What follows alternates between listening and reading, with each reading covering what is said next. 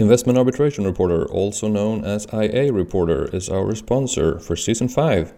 IA Reporter is an online service focused on international investment law. IA Reporter's team of expert analysts offer up to the minute coverage of new arbitrations, recent decisions, and notable policy developments. Last year, IA Reporter launched a new content feature, a searchable data set of more than 1,500 ISDS cases including party, arbitrator, and counsel information. To find out why the world's leading law firms, universities, and government agencies use IA Reporter for current awareness, due diligence, and conflict checking, visit iareporter.com. Hello, and welcome to the arbitration station.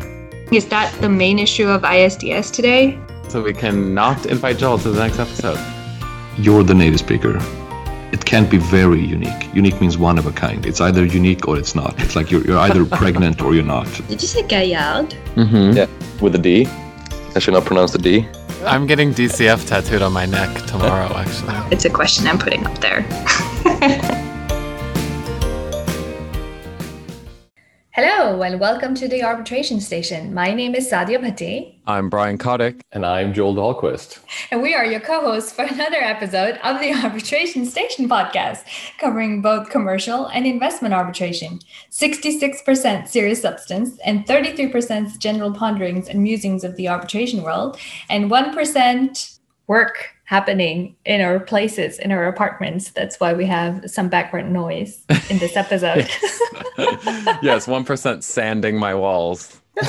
It's the walls? I thought they were sanding the floors. No, no, no. They're sanding the walls because um, we're getting it repainted. So Oh, nice. This is this has happened a lot. I, I was just telling you offline that I was speaking at an Uppsala alumni thing last week, and they started drilling downstairs the very second it was my turn to give a presentation, and then went on for twenty minutes, and then they stopped when I had to stop talking, basically. And it's happened a lot.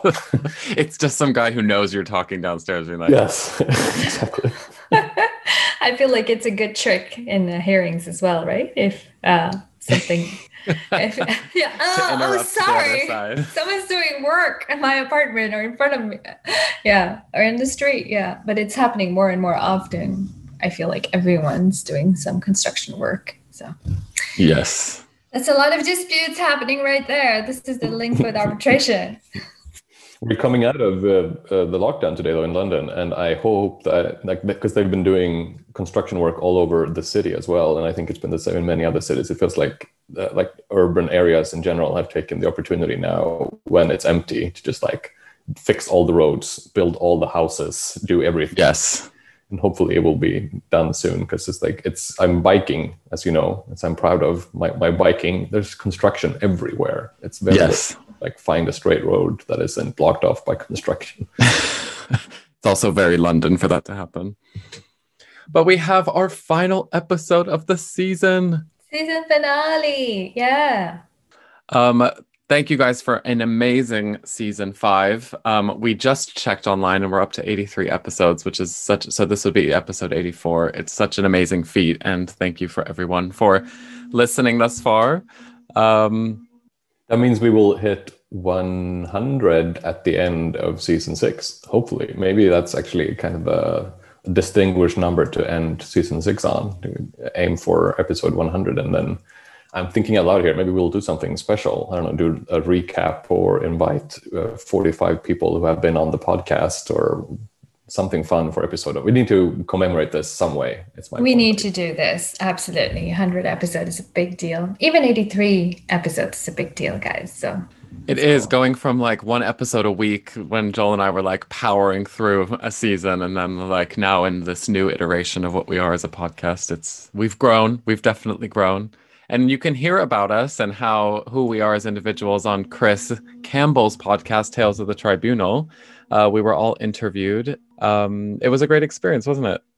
Yeah, very much. And uh, but we all, I think, we're also in agreement that we're uncomfortable talking about ourselves and that we're not celebrities or that we, you know, we don't justify taking up some time on anybody's air. Uh, but it's also an honor at the same time, especially when you look through the other people that Chris has been sitting down with.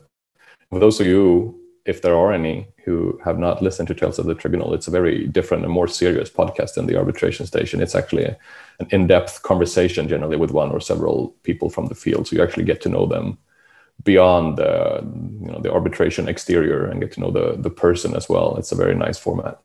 Yeah, absolutely. So thanks again for Chris for inviting us and for sharing our story. So if you want to hear about us, just us, not the arbitration element of it, then uh, please, uh, yeah, we'll link to that interview um, that he did with us and uh, in this episode. So what else is happening, guys? What are we talking about this episode? We're doing kind of a well, I guess we, we have one really substantive interview, and then both the other two segments are sort of like looking through developments and uh, what's been going on lately in the world of arbitration. I guess we're doing the interview first, right? I will be conducting an interview with Uche Onwuamaegbu, who is a partner at um, a law firm in Washington, D.C. at Arent Fox, and he will be discussing his tenure at the United Nations uh, Compensation Commission, which was a special commission set up um, after Iraq's unlawful invasion um, and occupation of Kuwait in the 90s. So it's similar to the US Iran uh, Claims Tribunal. Um, so he'll be talking about um, an overview of the types of claims brought, his experience there the reports and recommendations that came out of those claims and how those were actually paid and enforced. Um, so it's a definitely a new type of arbitration dispute resolution mechanism that maybe some of us aren't that familiar with. Arbitration adjacent, like arbitration adjacent this, this season. and then Saadia, you'll will take us through the next segment. Yes, so we've got a new survey that's out, the Queen Mary International Arbitration Survey 2021. So I'm going to be discussing the results of that one. And then we'll wind it up with Happy Fun Time, which will be 2020 2021, a year in review, highlights uh, during the pandemic. Off the cuff, things that we remember from the last nine months or so. Yes, this definitely goes to our general pondings and musings part of our uh, subject line. Uh, what have you guys been up to before we launch into these segments? Any um, participations in online seminars, connecting with the community?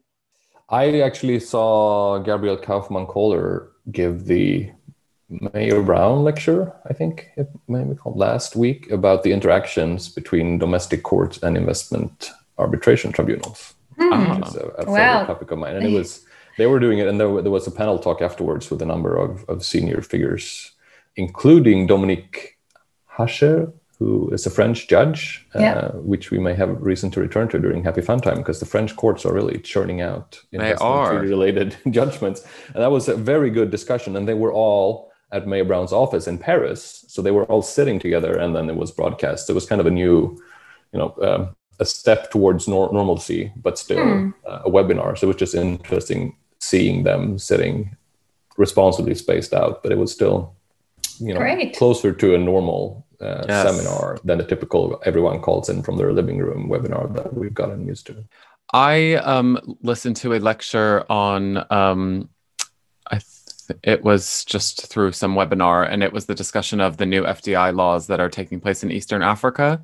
Mm-hmm. Um, and there have been a lot of developments in the legislation in Eastern Africa for attracting new foreign direct investment, specifically related to mining um, and other exploitation of natural resources. And um, the general takeaway for those who didn't have a chance to look into this yet is basically that there is all this new legislation, but that there needs to be the um, political infrastructure behind the legislation to implement it properly and to actually protect the investment once it's actually been um, uh, invested into the country, and so that has to do with you know issues of corruption and and political instability in those regions that's been kind of plaguing some of those countries for for decades. So um, it was generally and cautiously optimistic, but uh, there's still much more to happen. So that was that was actually really interesting. Was that part of the London Dispute Weeks? Seminars? It was. It wasn't officially no, but I, you know, I guess it was uh, London Disputes Week adjacent because uh, it was right. it was last week, so or two weeks ago. So um, I haven't had a chance uh, to tap into the London Disputes Week, but it is happening, and so um, I it happened. It happened. It happened. Sorry, it happened. It happened. It was last week. Yeah, no, I have to confess because I've just been completely, um, completely uh, underwater. I can't even find the expression uh, because of work. So I have been a hermit. I, I've not looked at all the. I know there's been so many nice conferences organized last week, and I uh, I missed the London Disputes Week, but there were tons of conferences, and I think uh, a part of them you can watch them online. So we'll try to Yes. link up those um, in this episode. Yeah, they well. were recorded. Oh, I actually did see one from London Disputes Week. Um, it had to do with um, investment arbitration in Latin America. Um, and it talked about not only the developments in Latin America, but also the differences between how Latin American lawyers um, conduct ar- arbitrations, both as arbitrator and counsel, and also experts. And so they got into this interesting discussion. There was an expert witness who was there um, speaking about um, certain um, procedural issues related to experts that differ between uh, kind of an expert coming out of a Latin American jurisdiction or counsel um, Hmm. cross-examining an expert from so hot tubbing and these types of things and how those can differ based off the background of uh, counsel, um, specifically coming from Latin America. So that was that was good. That sounds very interesting. great. Yeah. Well, when we're on the topic here, I have uh, some log rolling as well because I'm speaking next week Ah. at a seminar organized by Volterra Fietta Hmm. about UK, EU member state BITs and their fate post Achmea, like the treaties Oh. that, that were intra EU bits and then now after Brexit presumably are non hmm no longer intra EU bits because the UK is no longer uh, an EU member state.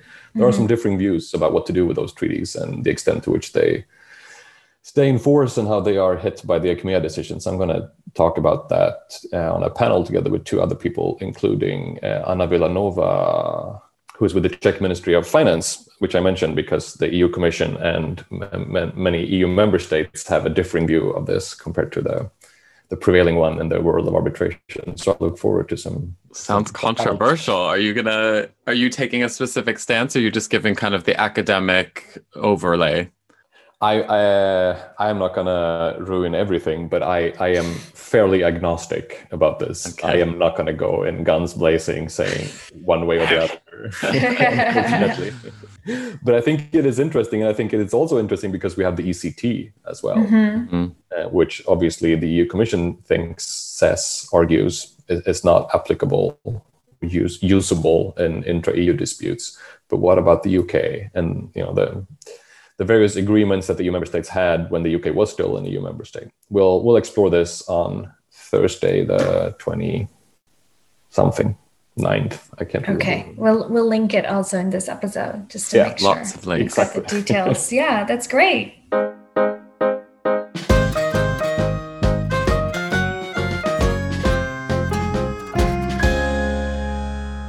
All right. Well, welcome back, and we are here with a guest for our final. This is actually we're um, recording the finale, so this is the final episode of season five. So we're very happy to have you with us. I have Ucheora Onwuamaegbu. How how did I do? Very well, very well, I must say. Better than most. I practiced. Um, you're an international attorney at Arent Fox in Washington, D.C., and you are part of the firm's international arbitration and dispute resolution practice. Um, I've read through your um, decorated accolades and and bar admissions. Uh, you, uh, funny enough, you have a connection to England and Wales. You you passed the bar there, and uh, also Nigeria and in DC, where you are um, where you're sitting now. And you previously worked at ICSID, but what I have you here today is something that most listeners don't know about, and that's the United Nations Compensation Commission, um, a specialist commission that was created in the 90s. And we have you here today to enlighten us um, on what this commission was about. And and I really want to get into the the nuts and bolts of how the commission was created and everything. But um, before we get into the nuts and bolts, can you just set the stage for us a bit and um, let us know when and how the circumstances in which the commission was created? Sure. Uh, thanks a lot, Brian. It's it's uh, it's an honor and a pleasure. Uh, just a quick uh, correction before Oh yes, we. I, I was uh, I uh, qualified as a solicitor in England, uh, not as a barrister. not So as a barrister. yeah, but uh, barrister, solicitor in Nigeria, UK uh, solicitor, and so on. Is it similar to the UK in that you have to? uh, It's different courses and qualifications to to sit for the bar in Nigeria. Uh, well, in, in Ni- Nigeria is a fused uh, is a fused uh, profession, so that Okay. you um, you know by the time you're called to the bar, you're also a solicitor. I see. must I be, see. you know, must yeah. Uh, we've got a four a four year uh, LLB program which trains you to be a solicitor, and then you need to do another year to be called to the bar. So that I by the time you're done with the five years, you uh, you are both.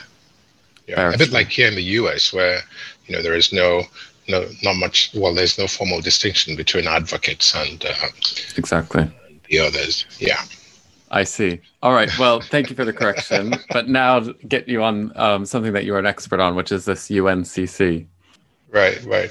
Yeah, the UNCC is um, is a very unique, uh, very unique uh, program. Now, the background to that is um, that in 1990, Iraq invaded and occupied Kuwait, and uh, for those who uh, would remember, the um, the rest of the world came together under the auspices of the United Nations uh, Security Council to find a way to, uh, you know, to find a way around this. The Allied forces uh, were there fighting on the side of uh, Kuwait to liberate Kuwait. Now, one of the conditions of the ceasefire uh, was that uh, Iraq um, would accept liability for all the um, direct losses from the invasion and occupation. So all the damage resulting from from the uh, inv- invasion and occu- occupation, uh, Right. Iraq agreed to be liable for. And so that that was one of the one of the uh, conditions before the ceasefire could occur. So that led to the creation of the uh, Compensation Commission. So Iraq, having admitted liability, the commission was set up to uh, basically perform a fact-finding uh, function on determining which uh, claims uh, or which damage uh, directly arose from the invasion, and then assess how much uh, those people should be paid. So that's that's roughly the the background to it. Right. And and how did they find these claimants or these claims? I, I know there's categories of claims, and maybe you can go into a bit of that. But how how would you know if your claim was valid or w- within the auspices of this commission? The, it was all done through governments. Okay. so that you know you couldn't you, there, there were no uh, there, there was nobody filing uh, directly with the the UNCC so claims were filed through governments and then different governments had different programs on how to you know how they um, how they reached out to their population how they reached out to and collected the claims and then did the the initial screening before they submitted to the to the UNCC. Now, of course, the countries that were closer to the uh, theater of, uh, of war uh, Right. had, you know, they had more more uh, claimants or more, um, yeah, people claiming. And then uh, a country like Kuwait had a very highly sophisticated, elaborate um, method for uh, collecting these claims and filing them. And in the end, I think there were claims from over about 100 countries. Oh wow. Yeah. So, uh, can we take a step back to the organization itself? Um, how was this commission um, organized, and what role, when you were there during your tenure there, what what were you specifically working with? Now, that's uh, the uh, the commission was um, uh, that that it was. I found it really fascinating. That was my first uh, foray into the uh, international uh, quote unquote disputes world. Uh, when I joined the UNCC, I think the commission was um, the commission was must have been like uh, probably like 20 people or something less than 30 and um, and by the time i left there were over 300 people there Oh wow. no, yeah, and the, um, the the the structure grew with uh, with time. Um, the uh, you know somewhere in the middle of it all, the the Security Council decided that they were going to throw as much resources at this so that the whole thing would be would be wrapped up as quickly as possible. They didn't want this to be another um, another big UN bureaucracy, and so it was it was packaged that way and and uh, to achieve its function. Now, the um, the secretariat was divided into um, into different teams to address the different categories of uh, of claims. There was a huge uh, IT uh, support. Now, when I joined the UNCC, um, that was when you know email was still a big deal.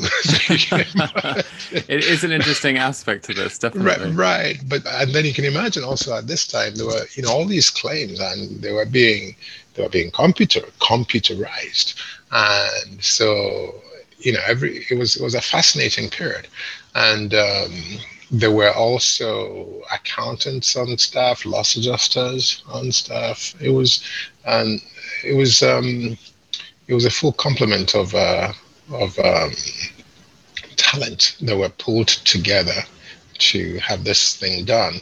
Now there were over sixty.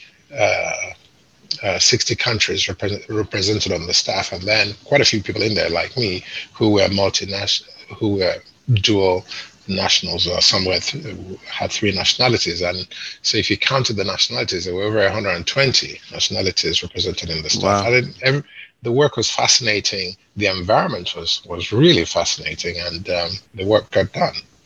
Um, I think I, the, the, yeah.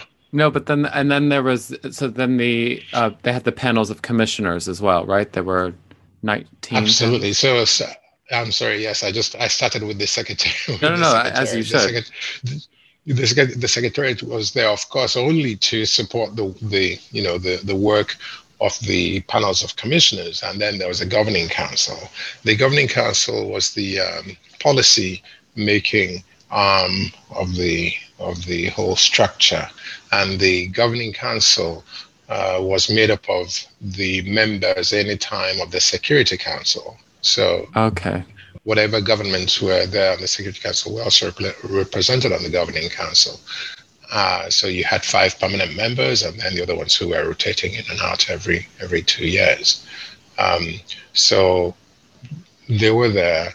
The panels of commissioners were the ones who um, effectively wrote the awards and uh, d- determined or decided the the uh, the claims mm-hmm. and then presented to the governing council at a um, as as as uh, reports and recommendations and when approved by the governing council then they were ready to be paid now the uh, one of the unique things about this structure was that the the secretariat was very involved you know so that um, a lot of work was being done by the secretariat, but it had, you know, but with the with the um, blessing of the of the uh, the panels of commissioners, so that uh, because there, there, was so much work to be done in such a short time, right? And so you know there were these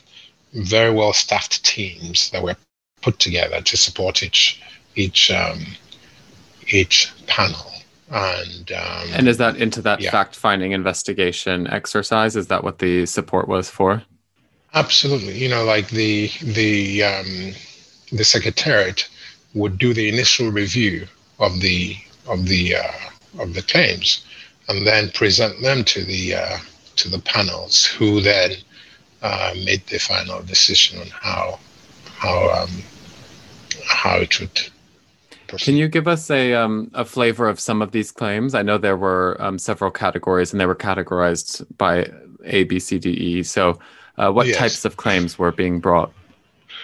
Well, there were they ranged from claims by individuals on the one end, you know, like the initial the initial uh, category A claims were claims by people who had to leave the uh, either Iraq or Kuwait because of the war and okay. there was a flat. Uh, so they just needed to provide uh, basic proof that they had to leave at that time, and they received a flat uh, amount of compensation. I believe it was two thousand five hundred per person, or uh, for a family five thousand dollars. So that, that was that was that. And then okay. Uh, there were claims for personal injury.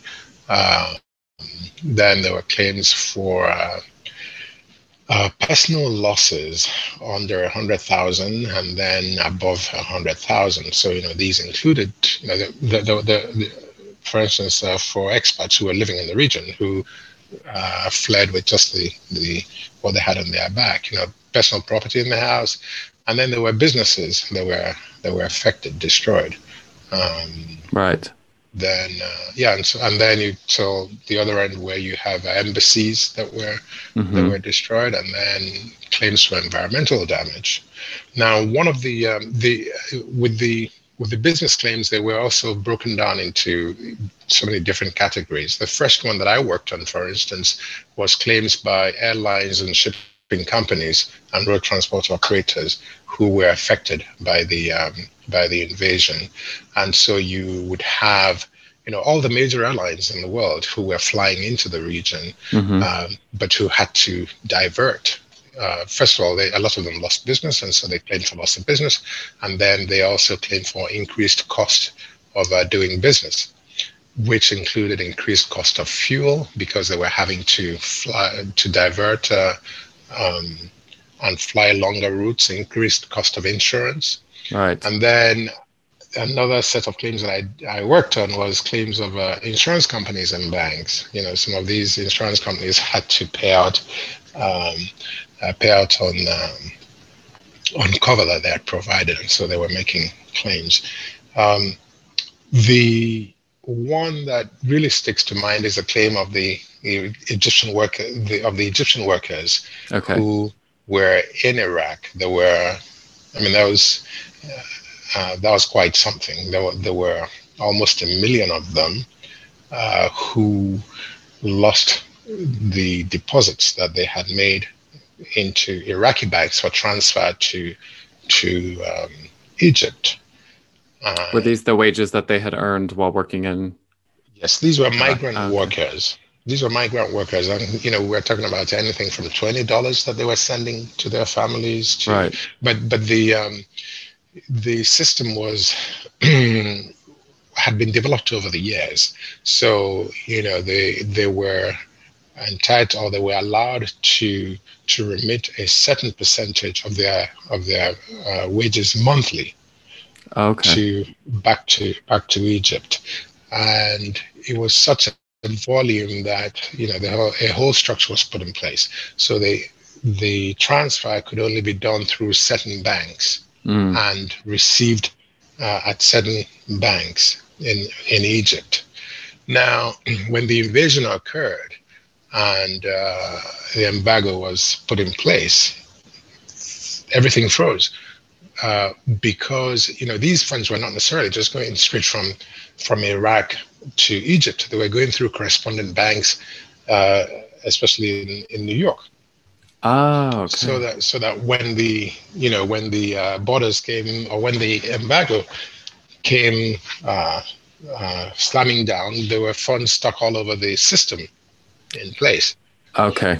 So, but then, but then on the other side of the story is that when Iraq was accepting liability for the direct losses uh, uh, that occurred as a, as a result of the invasion, one of the exclusions was that the loss could not have been as a result of the embargo.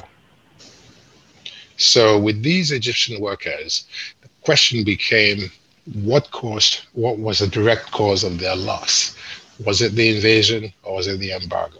Because if it was the embargo, then the the UNCC didn't have jurisdiction. Oh, um, I see. Yeah.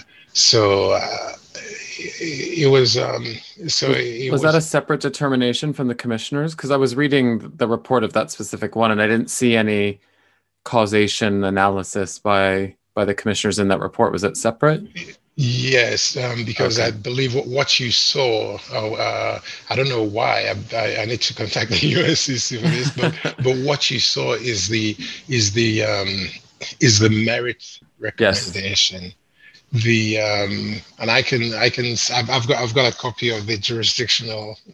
oh please. yeah, because that, that's where the that's where the analysis uh, happens.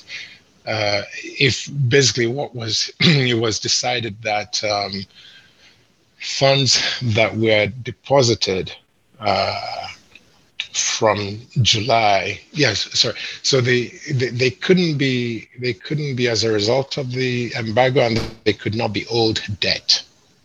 Okay. And there was some there was some backlog anyway because of the because of the constraints that Iraq was feeling because over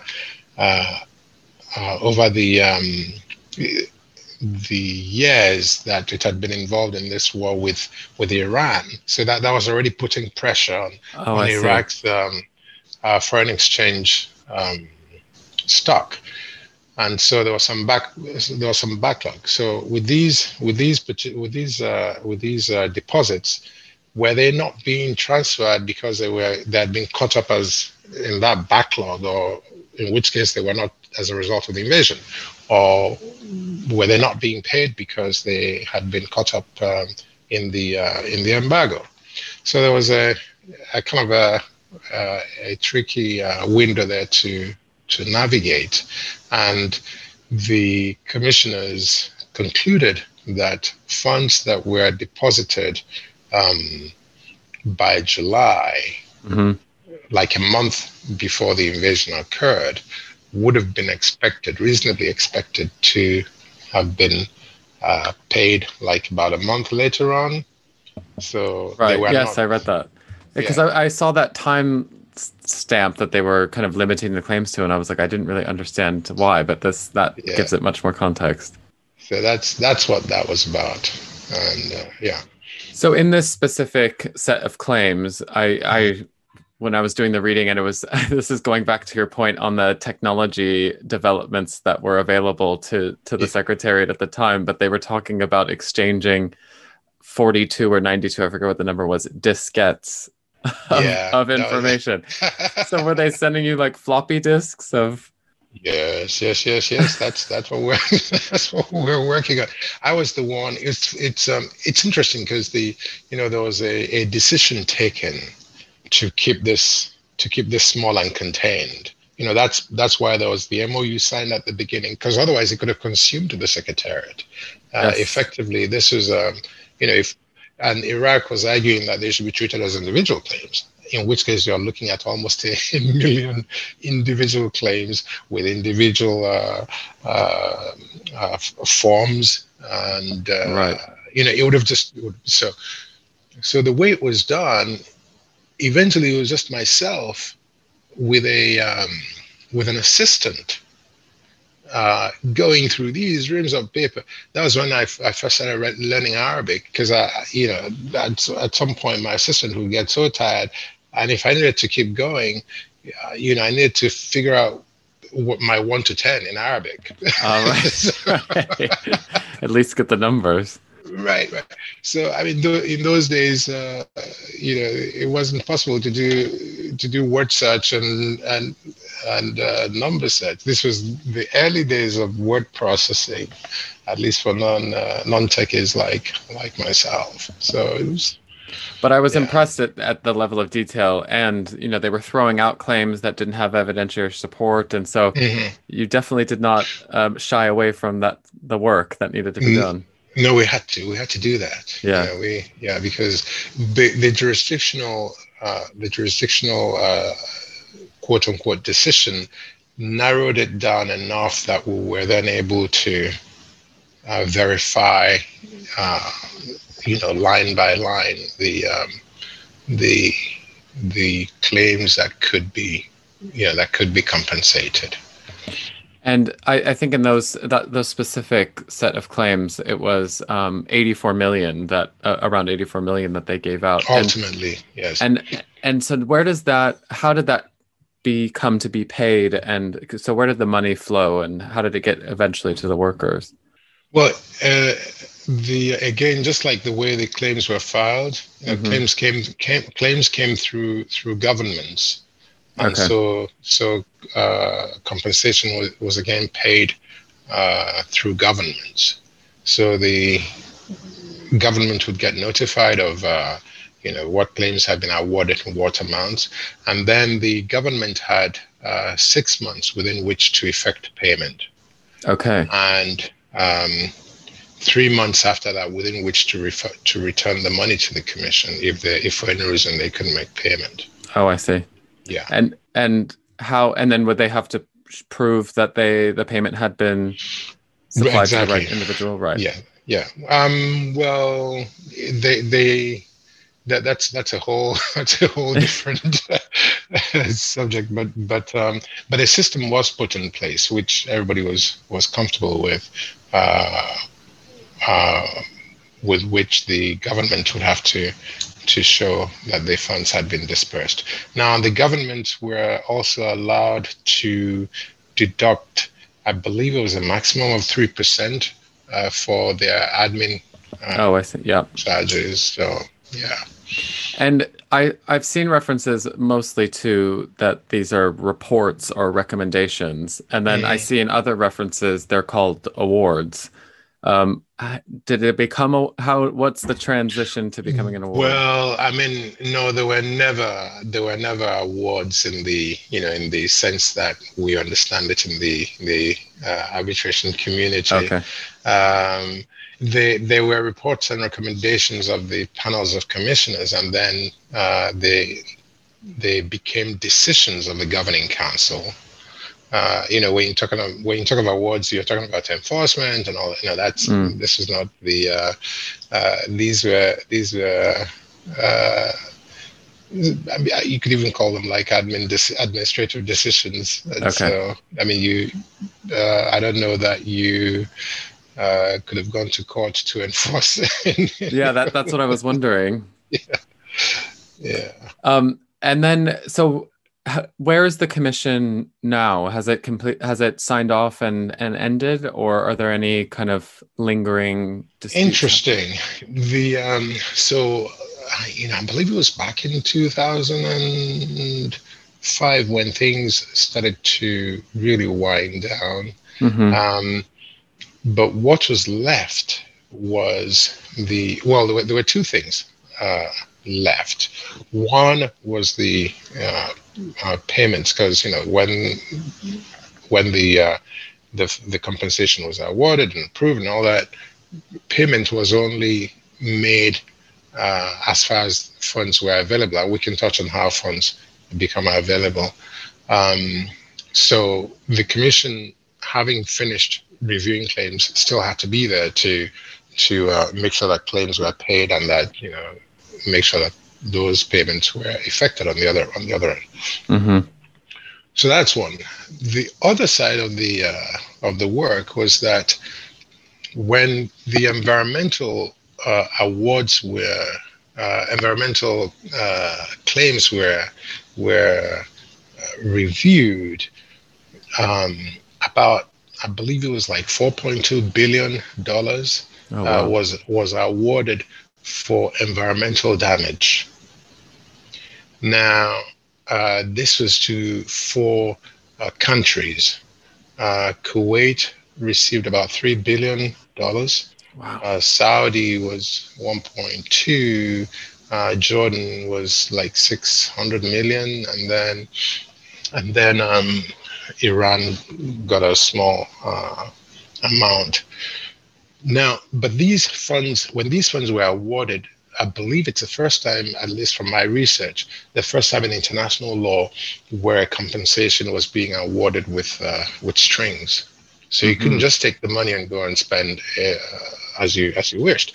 They were awarded for uh, very specific projects, and so the UNCC, um, with I think it was at the, the request of Iraq, because there were so many unknowns in this scenario. Of course. Uh, so at, at the request of Iraq, a follow-up mechanism was put in place to monitor how these funds were being used, you know, to make sure that they were being used for the uh, particular projects for which they had been awarded. hmm Um, you know, when you talk about environmental damage, again, you know, when the when the uh, Iraqis were were retreating from from Kuwait, they set ablaze um, so many oil wells. I believe there were over over um, 700 of them. Oh wow. When you talk to people in Kuwait, they'll tell you that for six months you couldn't see the sky You know, it was the whole place was burning, and um, carcinogens were released into the air. The you know, there was uh, the again this was a there was a massive effort. There there's a there are interesting movies even on YouTube on on this. Uh, because the efforts to put out the fire were from all over the world. You know, people came from everywhere with all sorts of technology to, and part of what happened there was that you know all these chemicals and the uh, water being used to put out these incredible fires mm-hmm.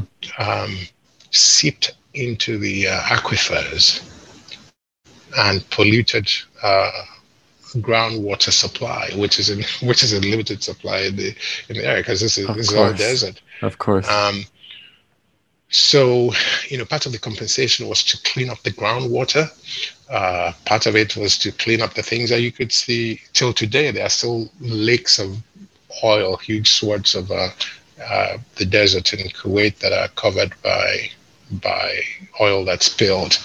Um, even the movement of uh, refugees, you know, the mm-hmm. whole place was was in, uh, in a bit of environmental mess and so so the UNCC was there. They created this this this um, other unit to monitor, follow up on how how these projects are being implemented. Oh, I see. Right. So uh, now that again kind of uh, wound down in 2014, and reports are still being submitted by the government on the on these environmental claims, but once a year. Mm-hmm. Um, they probably will continue to be sent to the Security Council when the UNCC completely wraps up, because I believe there are like three people there now at the UNCC, and all they are doing, all they are doing is uh, uh, paying the uh, remaining compensation that's left, and then receiving these reports that are submitted annually on the environmental. Is this from the uh, disbursements of the original three billion that was allocated to, or are these on top of what was originally? Uh, uh, uh, sorry, which one now? The um... you said that uh, Kuwait was allocated or um, recommended to be paid to about three billion. So that these claims that are coming in now is that to be taken from that three billion or? Okay sorry i, think i may have mixed up things there okay. The, the, the three billion for um, uh, uh, was for environmental claims. Right. That's that's that's been paid. Oh i see okay. That's been paid. The projects are going on now and every year kuwait more has to file a, uh, a, a has to file a report to the UNCC on how you know, they've how implemented. that project is going. I see. I see. Now, next to that is the remaining um, uh, the remaining forty-seven billion dollars that Kuwait was awarded mm-hmm. uh, for for all the other claims, right? Mm-hmm. And that's being that's being paid. Uh, that's continued to be to be paid uh, what's remaining there now, I believe it's like 1.7 billion. Probably to finish this year or next year. Wow! And where where are these funds coming from? Here's, it comes from the UNCC.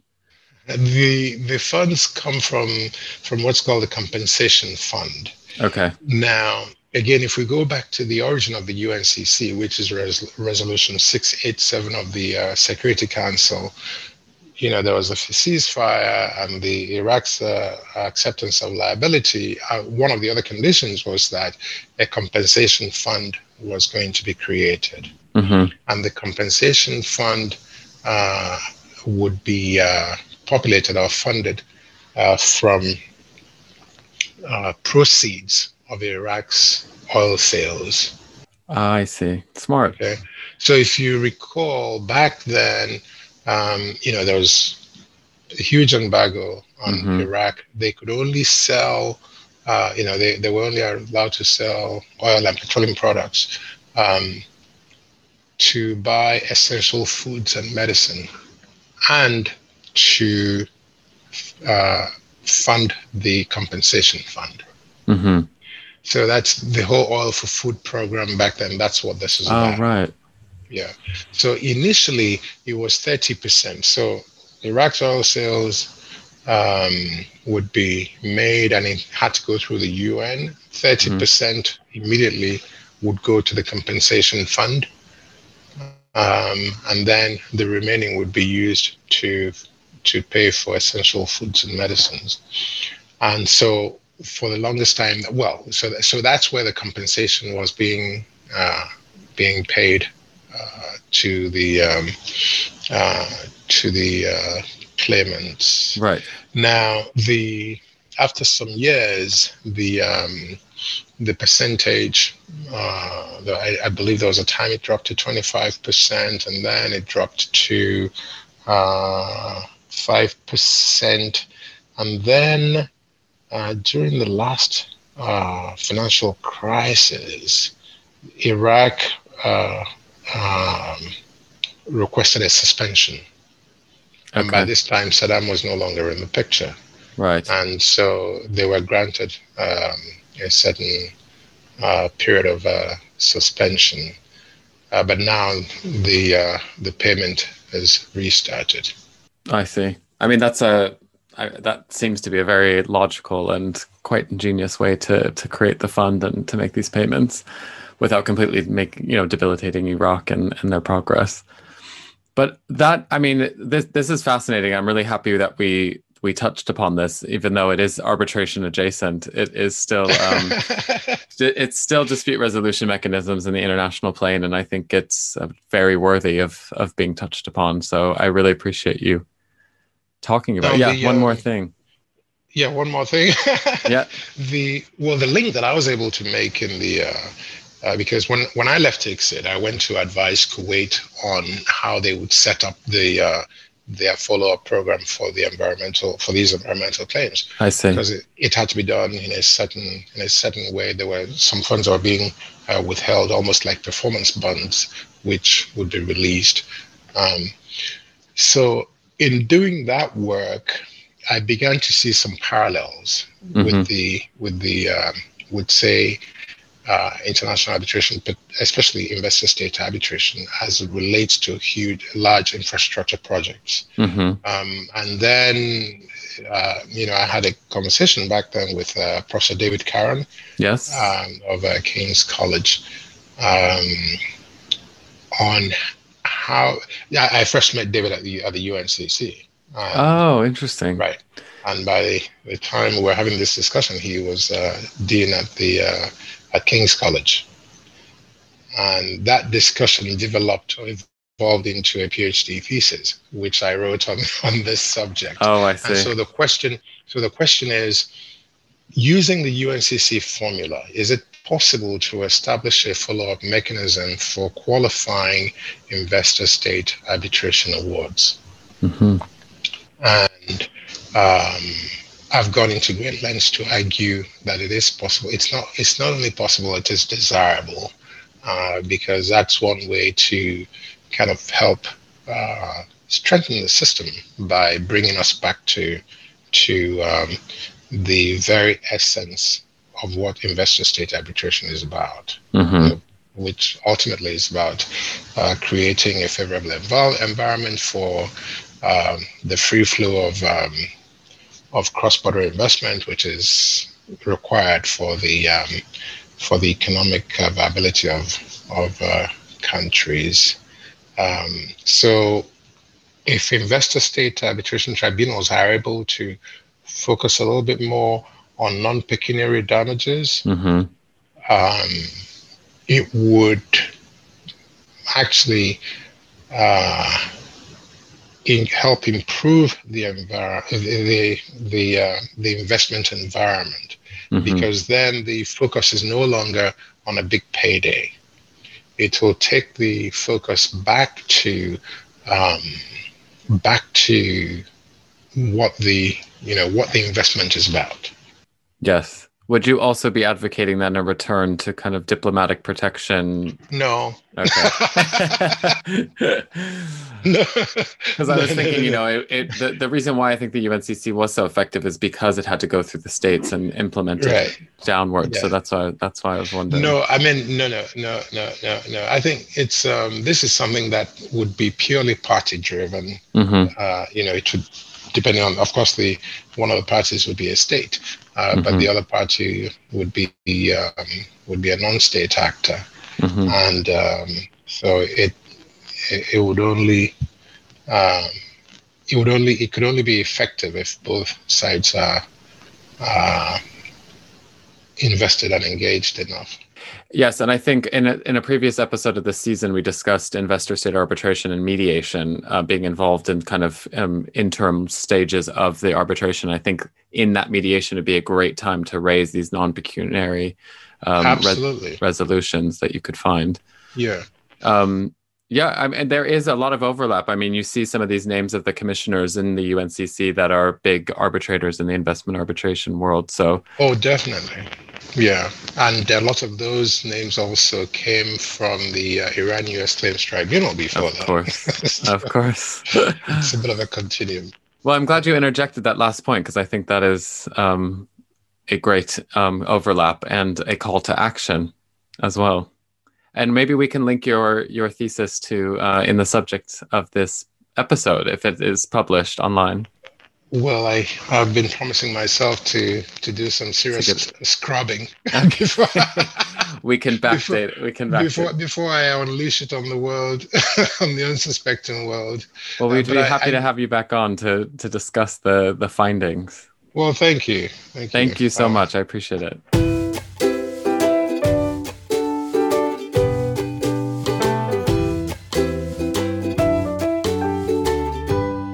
The Queen Mary International Arbitration Survey, the last one, guys, was in 2018. So we have a new one now, 2021. And this one was called, there was a specific t- theme to it, Adapting Arbitration to a Changing World. So what do you think this was in reference to? The changing world. Um, space exploration. Yeah, I was thinking. So Brian was going to say the Kardashian and Kanye West divorce. yeah. No, that's a good one. what are we gonna do after the divorce of Kanye? it's a changing world. What about Megxit? No one's talking about Megxit. It's been such a long time. Oh, Post God. Oprah interview. We have to survey every arbitration lawyer. How they react. Well, it did not talk about the KK divorce, nor did it talk about Megxit. Um, it talked about the pandemic a little bit. Of course, you will see the impact of that. Uh, the environmental um, issues, of course, that we all been discussing about. Diversity, big topic, big still big topic. Um, information security and technology. So these are the big topics that were um, mentioned. Uh, a few words before I dive into the results. Uh, it was conducted from October 2020 to March 2021. So I think it's um, that the, the people who conducted the survey from Queen Mary, Univer- uh, Queen Mary University and White & Case had trouble with you know the period and and determining when they should do the survey because of of course we were in the middle of the pandemic but this was the period where they conducted the survey. 60% of the respondents the respondents here are the people who answered the survey okay? Said they not- have not, not respondent states. not respondent states because we keep talking about states. Uh, said they have been personally involved in more than five international arbitrations over the past five years um, so that's the huge chunk of the respondents um, then you have 43% were counsel 15% full-time arbitrator 7% in-house counsel private sector 2% in-house counsel the government public per, uh, public uh, sector. Um, 11% were arbitrator and counsel in equal proportion, and 5% were arbitral institution staff. And then that left with 17%, which was others, which would be you, Joel, I Yes, guess. so I was going to say maybe I am Uh, institutional staff, Uh, depending yeah. Yeah, you. I don't know if you would. Yeah, academic slash student slash secretary to tribunal I'm slash generally comfortable in the category other. other. Okay, I think it also includes third party funders, etc. So Oh, it is okay. a huge chunk. Yeah, but um, yeah, I I was just mentioning the the fact that you know 60% of respondents said they had been personally involved in more than five international arbitration over the past five, five years. And then it goes in you know it's like how many more arbitrations are you involved in? And it goes there are other numbers. But it's important because i think that we mention that a lot of those you know people taking their survey are within the arbitration community itself right so when i when i present a survey to some people who are not practitioners because I, I give classes to for example the mba students at the business schools to talk about arbitration they Oh, don't wow. know it's like an introduction to arbitration and i give the figures of the survey and they're like well you haven't surveyed me, for example, if I would tell you if I would prefer arbitration or litigation, you know, it's, it's a um, that that's that's a that's a, a point that that I think needs to be mentioned. Can I before Um, you move on, so that can I because I see on the video is that the ICSID convention in French that you have prominently displayed in your bookshelf, just I'm in front as it. as it happens. peeking out. Yes, because Oh. believe it or not, there are some proceedings happening in French, um, and uh, And you I- just I- need it in, in, in display in your camera so that we all no, I just have it here because I use it all the time, so it's like at my hands. Yeah, like I also have. textbooks. Like, I also have your book, Joel. It's somewhere around here. Where's your book? No, oh gosh, here it less is. prominent Listen, it's right front. here. Oh yeah, I, I can almost see that there's a book there. Yes. Okay, Yep. Please carry on. Sorry, I just wanted to. No, of course, that's fine. No problem at all. Um, also, uh, one thing to mention is, is that it was the widest ever pool of respondents this year with uh, 1,218 questionnaire responses uh, from 29 different countries. Um, So, anyways, I just wanted to, to give some flavor to what the survey was about before getting in there. No surprises for the first point. International arbitration is the respondent's preferred method of resolving cross border disputes for 90% of respondents, either on a standalone basis or in conjunction with ADR. That's not, are you guys surprised with that? I'm not very surprised with that. no. No, this is uh, No. you said this is the community responding, and the This is the community tends responding. to be pro arbitration. Exactly. So people who are outside the community might be like, "What? Really? Okay." But this is this is the community response. Now, one thing that was interesting. I mean, there's been a lot of interesting points, but this one was the first one. Top five seats for arbitration. Now, I don't know. Have both of you already seen the survey? Because it's not fun if I'm going to quiz you on this. I If you- read it You can quiz. when it was published. I can. I have the memory of a much older person. Okay. So, do you remember the 2018 top five seats? Um, If you can't remember the 2021 ones, he's not going to remember. no, exactly. I remember it was. I mean, London, New York, and Geneva. I think were all on the top five in 2018. That's right. And that's still true for 2021, but the order has somewhat changed. So Oh. the first seat now is, and you know, we were talking about Brexit and how that would impact London as the first seat. Do you think it has impacted London? No. Yes. I think it's no, number. Still, yeah. it's still number one. It's still Queen number one. Mary survey. yes, it's true. Very good point. So London is number one. Number two is Singapore. Oh, yeah. It's not Paris anymore. Ouch. No. Number three, still no Paris. Still no Paris, guys. It's Hong Kong. Hmm. And then finally we have Paris and then Geneva. But What- where's what- Stockholm? Yeah, where is Stockholm? Ah, Stockholm isn't there, but it's not the top five. Let me Hmm. see. Did did they Yeah. give criteria of how they determined top? Uh, what? Well, what do you mean? Like, uh, what we thought was the How do you make how how is number one number one? Well, it's what are you? It was the question was what are your uh, or your organization's most preferred seat? Oh, and then okay. there's a separate question on how would you choose the seat, and then but this this is the response that so Stockholm just to respond to your question is six percent of response answer to Stockholm, so it's the ninth preferred seat. So it's Lon- London number one, Singapore number two, Hong Kong number three, Paris number four, Geneva, New York, and Beijing. Same, same. Shanghai, Stockholm, and then Dubai. And in fact, London, Singapore, I'm looking at it now, is the same number, 54%. But one edge to the top.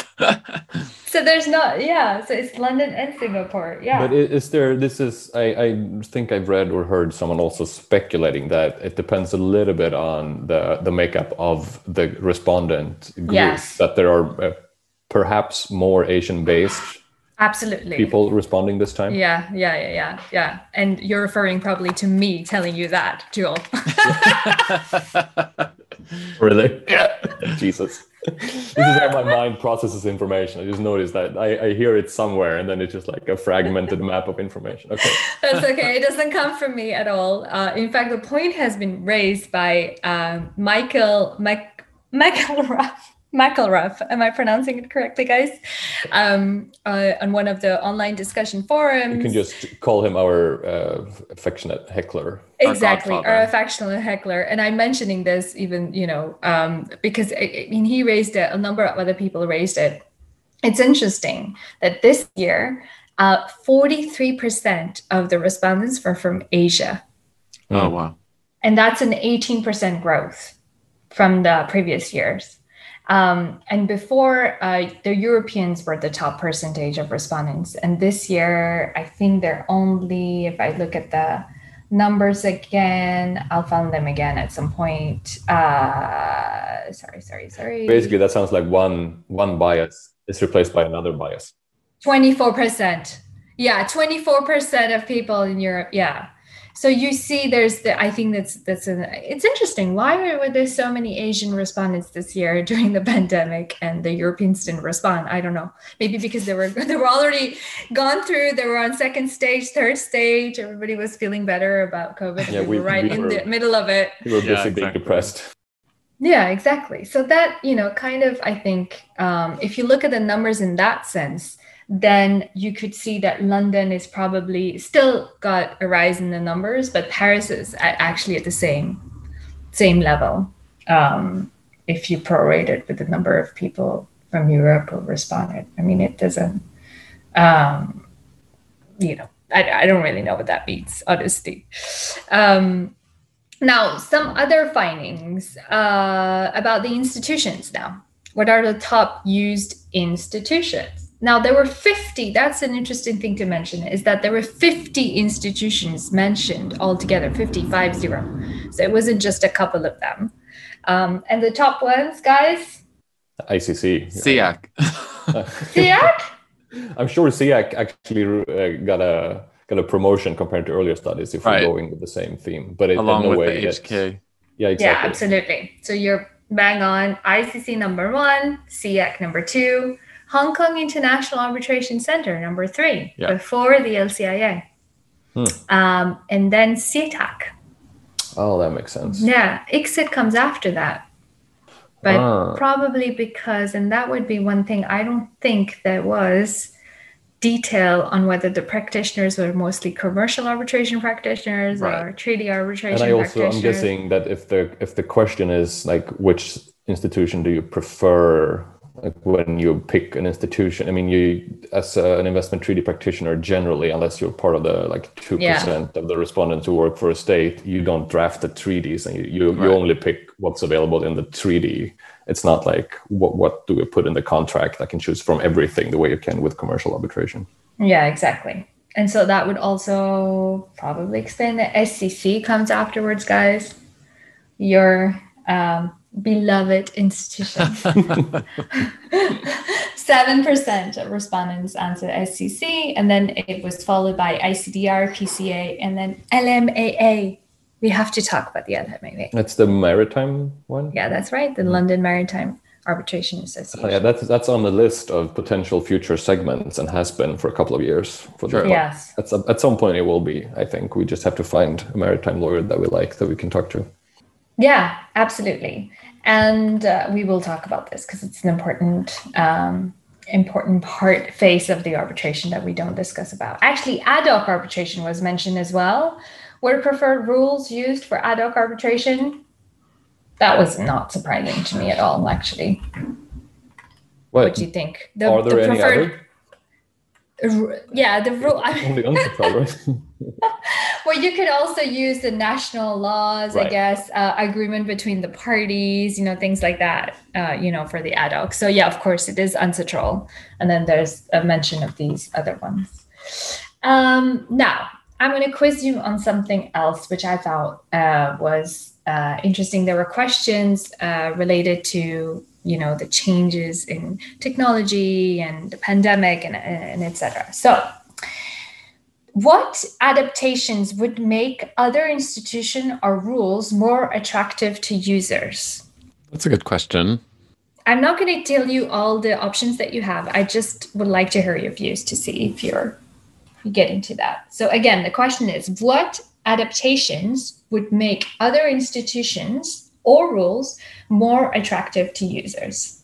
Hmm. Uh, and is this in the context of like all the challenges we are facing, or are we talking more generally? Like, could it be about cost awards or how to regulate compensation for tribunals, or are we thinking like virtual hearings? Right, like technology and Yeah.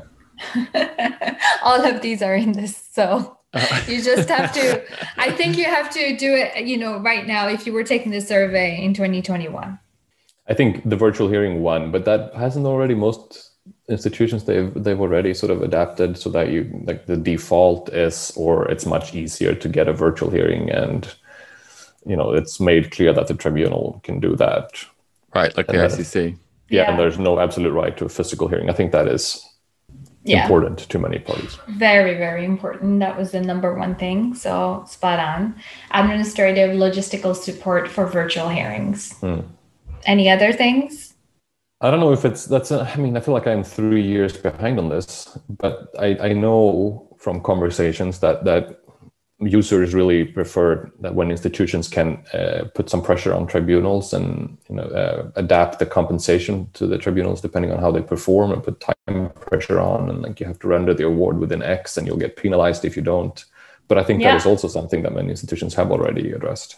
hmm yeah but that's also one of the things so cost sanctions for delay by arbitrators 21% of the respondents That's have responded that yeah putting it. no but that's well you just said it Well, yeah. but that's such a more specific adaptation than what you're saying, Joel. I mean, this is like cost sanctions against Yeah. like inefficient mm. arbitrators. That's quite has much more teeth, Than than just a reputational damage you mean which If is already not- there. then- Well, no, yeah. I mean, obviously, efficiency concerns was something that in like 2018 was like the main discussion in like the conference circuit, um, how to make things more efficient. So I think that could have been an ab- adaptation generally named, but cost sanctions for delays in awards is quite quite specific. Yeah.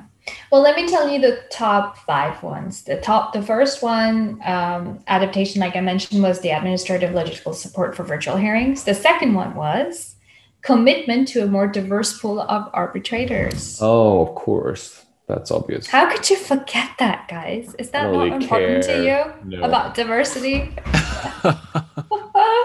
the third one was transparency of administrative process and decisions such as selection of and challenges to arbitrators. Fourth Very one, good. yeah. Fourth one, provision of expedited procedures. So again, to go back to your point, Brian, um, on you know costs of arbitration, making things faster as well.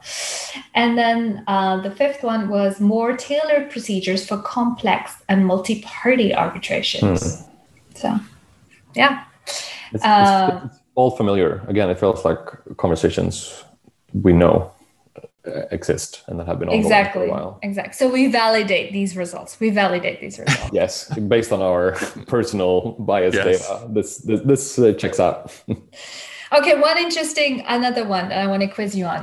If you were a party or counsel, which of the following procedural options would you be willing to do without if this Oh. would make your arbitration cheaper or faster?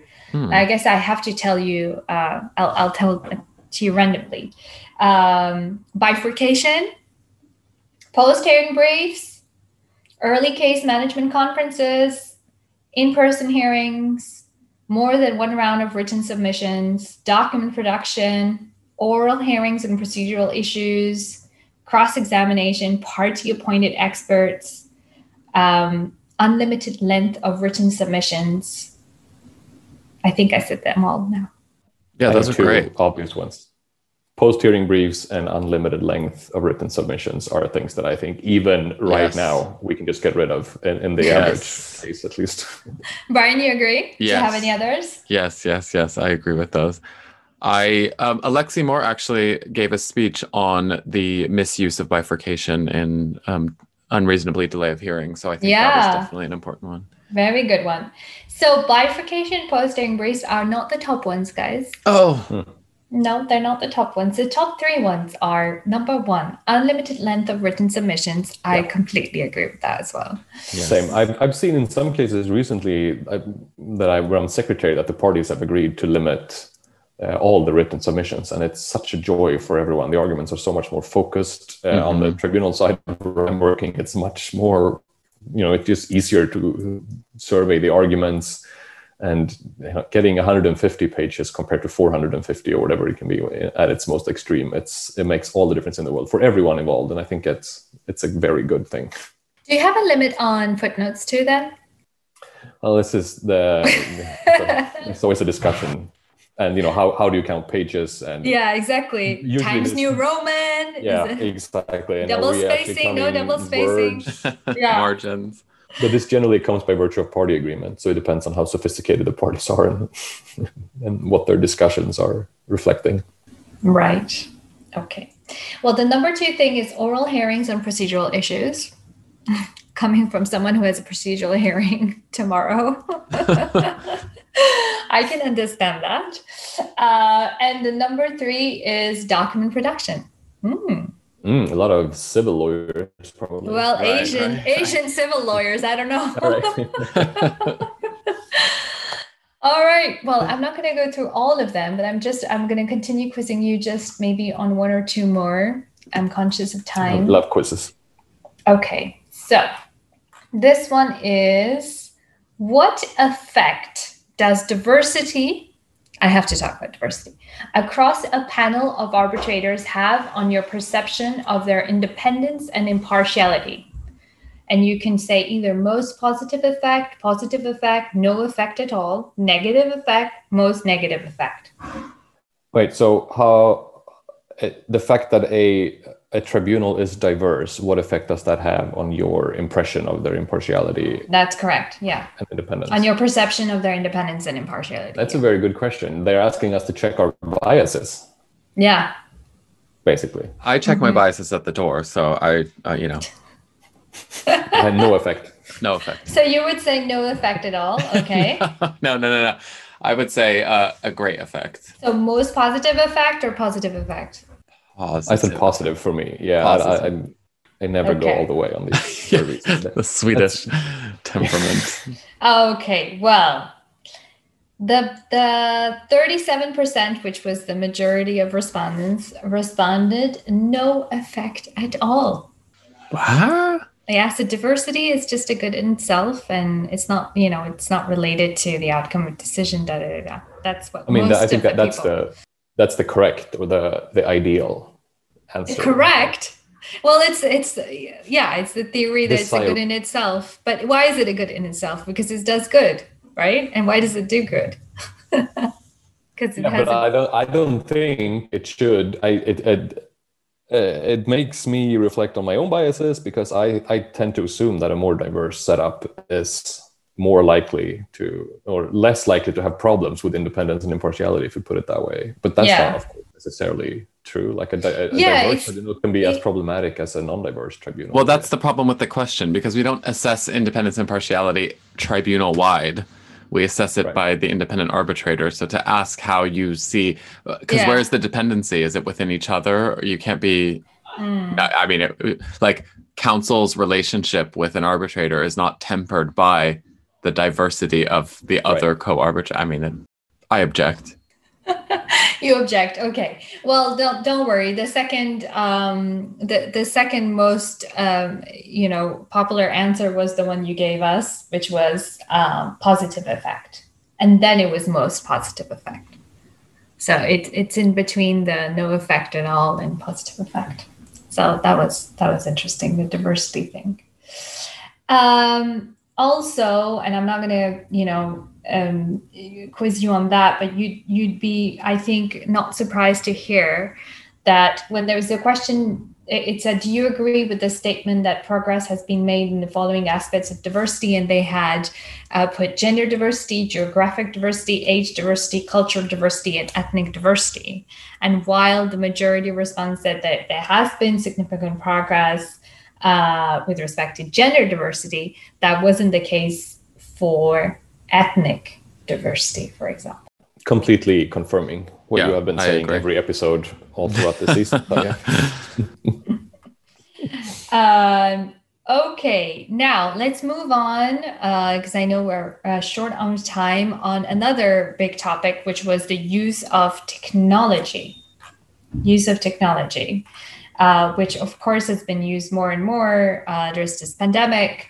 So, one question, a quiz now. In general, if you had a scheduled in person hearing that could no longer be held in person at that time, would you rather proceed at the scheduled time as a virtual hearing, postpone the hearing until it could be held in person, or proceed with an award on the basis of documents only.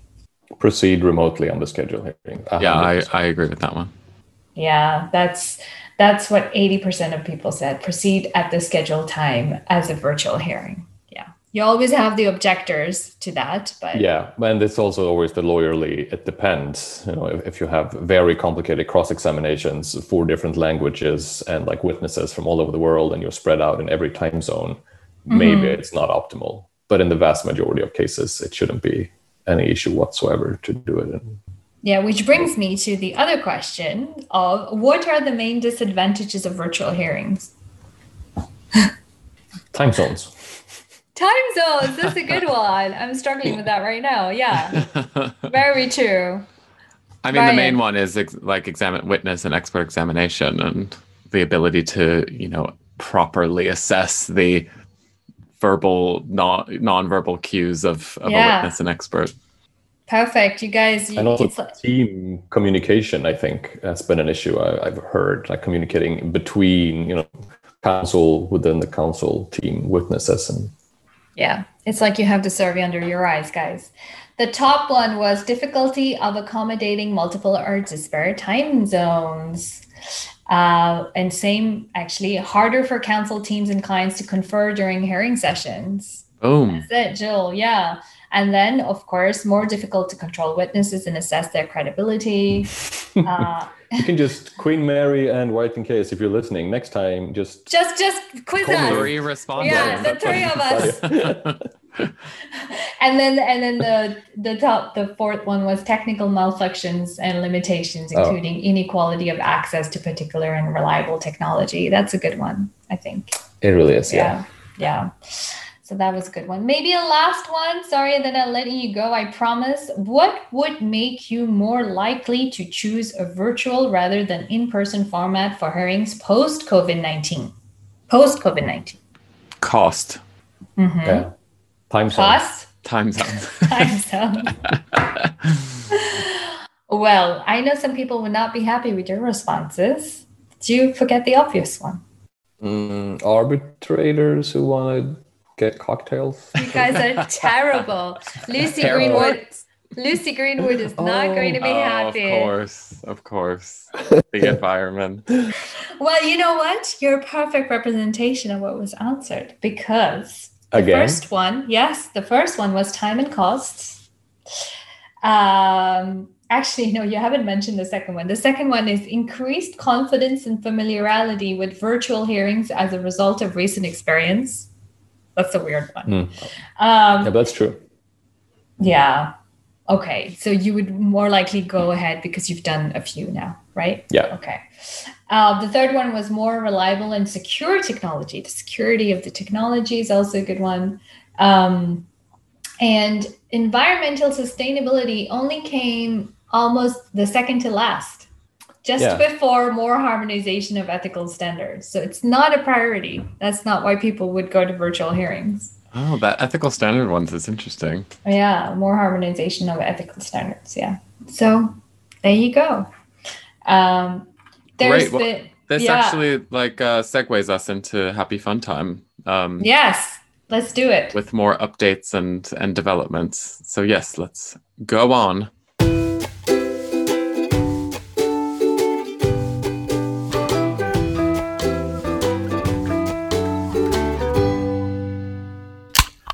Our final happy fun time of the season um, is a year in review, developments and uh, innovations that have happened over the year. Um, there have been a lot of lists and uh, discussions about what has been the best during the pandemic and what has been the shining light in the abyss of depression during the pandemic. So, in the legal shining light, um, I have some things that I've noted down, and I'd be happy for you guys to interject.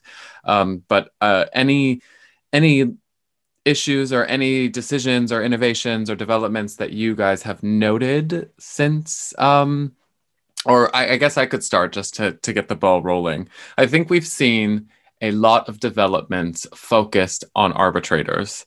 Um, we had the draft code of conduct um, for ICSID and UNCITRAL. I think that was a, a very big um, development, but also there was um, a lot of decisions related to um, the disclosure of uh, arbitrator involvement. We have um, a tweet that caused concern from Franco Frattini in a CAS award. I don't know if you guys heard of this. I just We Right. did, and I think I mentioned it sort of uh, not very well researched in a previous episode.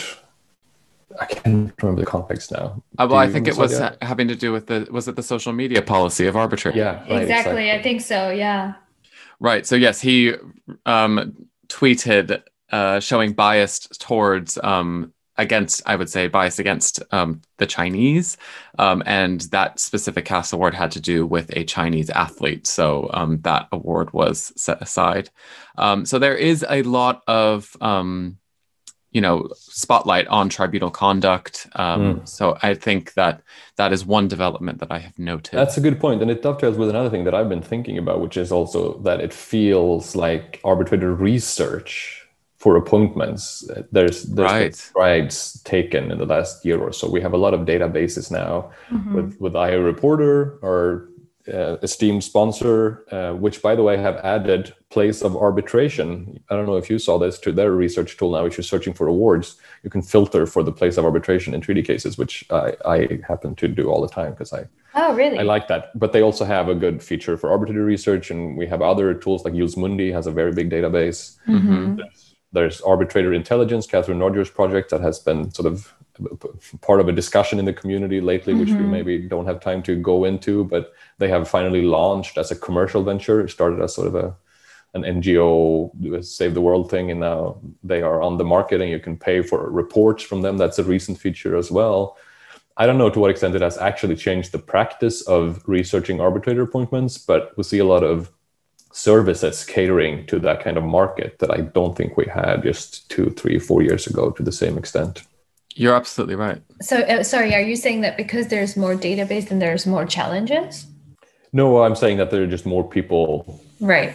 like services for this. Oh, to, to search for that. Okay. Yeah, exactly. And I, I maybe this would be interesting as a research project actually to, to look into whether there are more challenges and, and also how the appointment process has changed from the Mhm. fact that we now have much more data. What used to be a phone call seven years ago Mhm. is now at least you you if you want to, there's a whole lot of information out there on potential or existing arbitrators in the case. Well, we have our previous podcast guests, Leonor uh, Diaz Cordova and Natalie Hall, who discussed um, AI and choosing arbitrators and the due diligence there. So, right. So that's absolutely. that's a good like recent development looking into the the black box of appointing and challenging arbitrators. Absolutely. Um, another development, and I don't want to harp on diversity um, too much since we have discussed it already, but there was a um, the 2021 Disputes Index released from Roschier um, talks about um, the the one main highlight that has been taken from it is how um, diversity impacts the choice of firm for clients. So whether clients look to a diversity within the law firm on how they choose. Mhm. But there was a lot of, um, if you actually look into that disputes index released by Roschier, there's some even more interesting uh, answers that to be taken from that. Um, the respondents for that index are only Nordic uh, law firms, so law firms coming from Nordic countries and individuals coming from the Nordic countries. Um, and men responded that and on on various questions having to do with diversity, men said diversity was not as impactful um, for for certain decisions than women. So women see diversity as more of an issue than men, which I Mm, think not is not even Nordic men might might Not even Nordic. not even Nordic men. So think about the other men. yes and and those responses were noticeably lower for arbitrators as well so that Mm. the the um the need for a diverse arbitrator or diversity within the arbitral tribunal was uh, noticeably lower from male respondents than female respondents which i thought was interesting um, and indicative but there was also um, you have Claudia Salomon uh, appointed to the ICC court president. Yeah. Um, so there's a diversity s- section there. The DIS, um, the um, arbitration institution in Germany, they had 53.3% uh, appointments of female arbitrators. And then ICCA released its um, inclusion and diversity policy after, I would like to say, after we got them at ICCA Sydney and made them sign the pledge. But I won't uh, put all of that on. Well us. done, guys. and also, there's been the recent all-female ICSID arbitra- arbitration tribunal Yes. that was constituted. The very, very first one. There was an ADA committee, an ICSID one. Now there's an ICSID arbitral tribunal one, and there's been, I understand, previous also tribunals in both in commercial and investment uh, that were all female. Um, but this one was I, I really like this the recent example because it was not the, the parties nominated all arbitrators. That's big deal. that is a big deal. Yeah, big deal. And I would like to note while we're on the issue of diversity, and I, I have to, I do have to note that this, um, some of these uh, highlights were coming from the GAR Awards, um, the nominations that came out, but noticeably absent from the discussion of equal representation and arbitration in those awards is ethnic diversity. So there's, I think, about eight to ten of them all relate to gender. Mhm. Um, and I think that there is a gap of that we really uh, maybe it's indicative that there isn't enough development in ethnic diversity, yeah, but very good point. but um, it's not just gender. So Speaking of the the GAR uh, short lists for the GAR awards, I noticed something, and this is uh, another uh, analysis. And I, I I know I am biased because I tend to be interested in domestic court and their interaction with arbitration. But the list for most important decision, the short list, it's the vast majority of those listed decisions are court decisions. I noticed, and partly that's because in commercial arbitration, of course, not not all awards are made public, that's very true.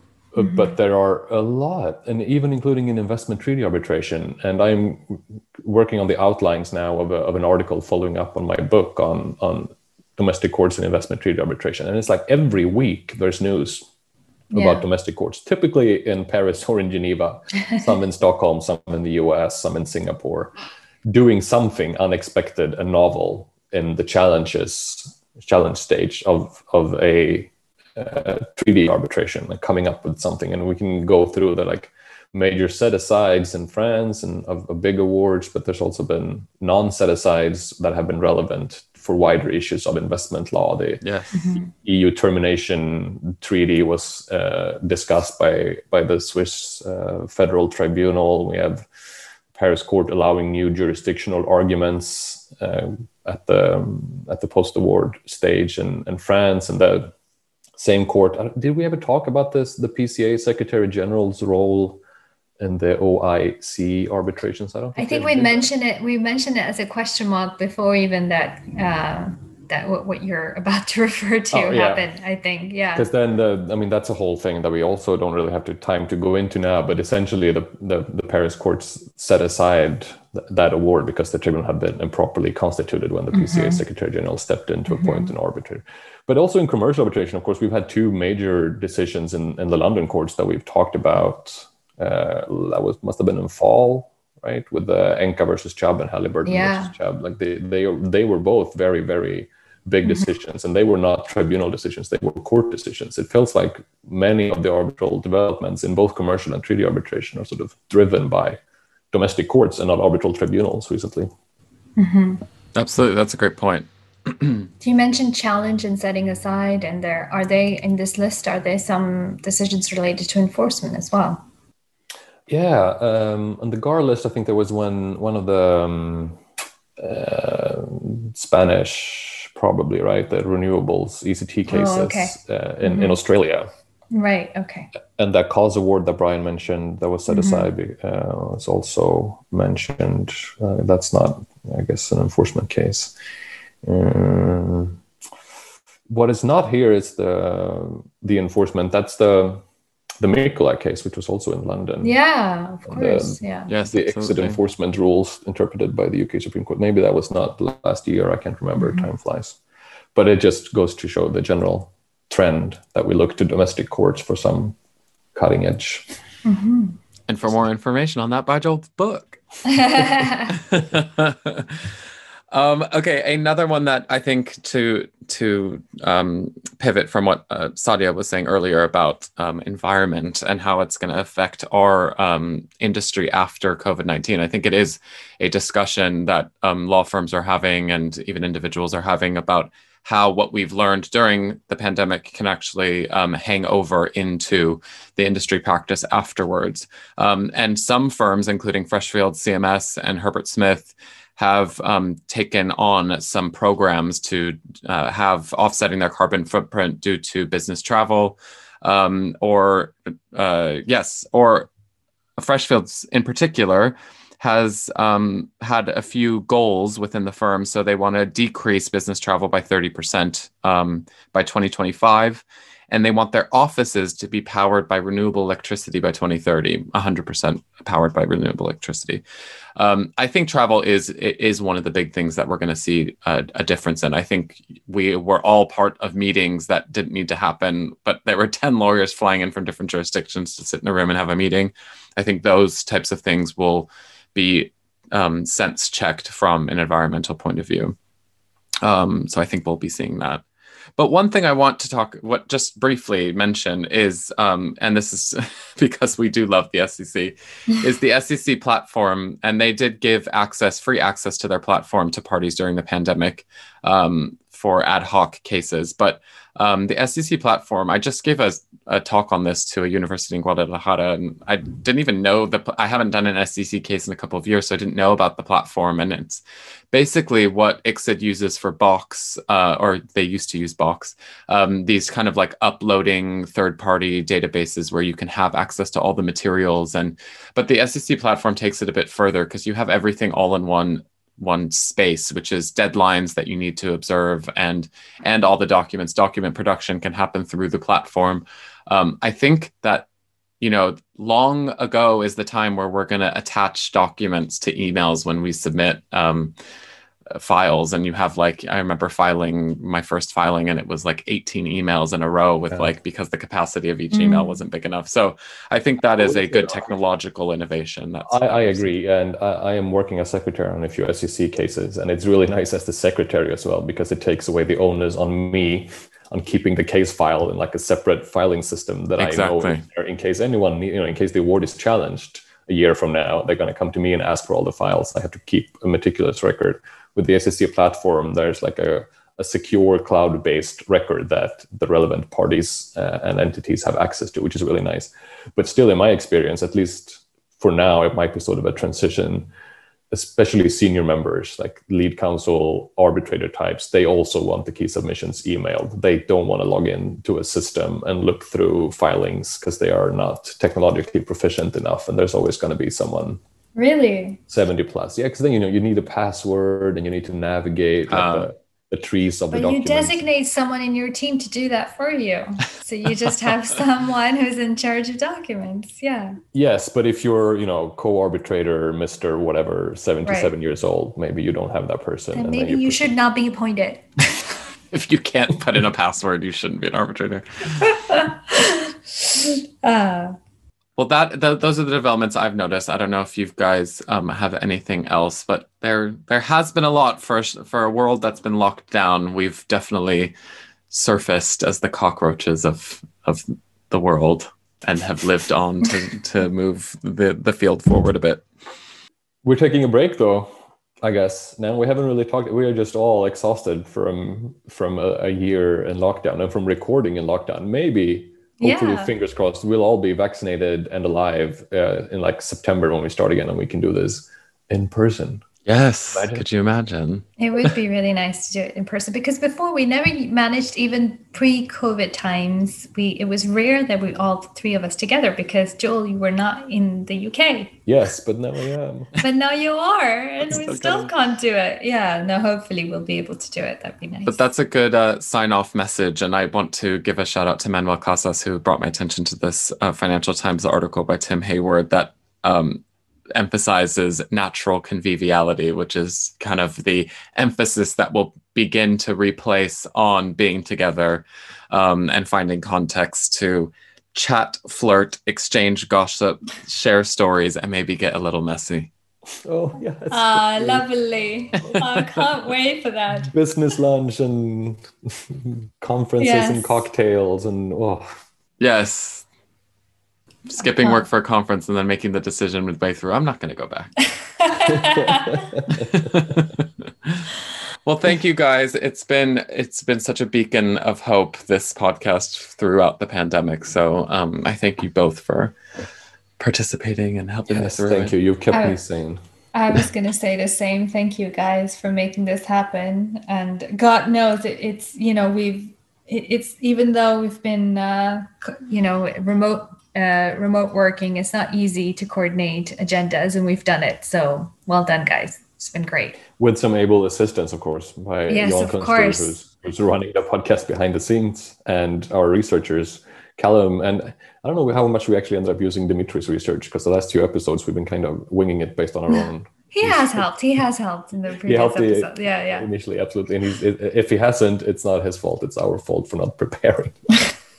Yes. Thank you, team. Thank you, Jan. Thank you, Dimitri. Thank you, And Cal. thank you, Luke Peterson and IA Reporter, for for supporting us. And thank you, everyone who's been emailing and, and tweeting and interacting with us. That's what makes this the fun enterprise that it is. That what do you say, Brian? The beacon in the cave or whatever. yes, the beacon of hope, the shining light, the stalwart. All right. Bye, guys. Until next time, see you at season six. bye.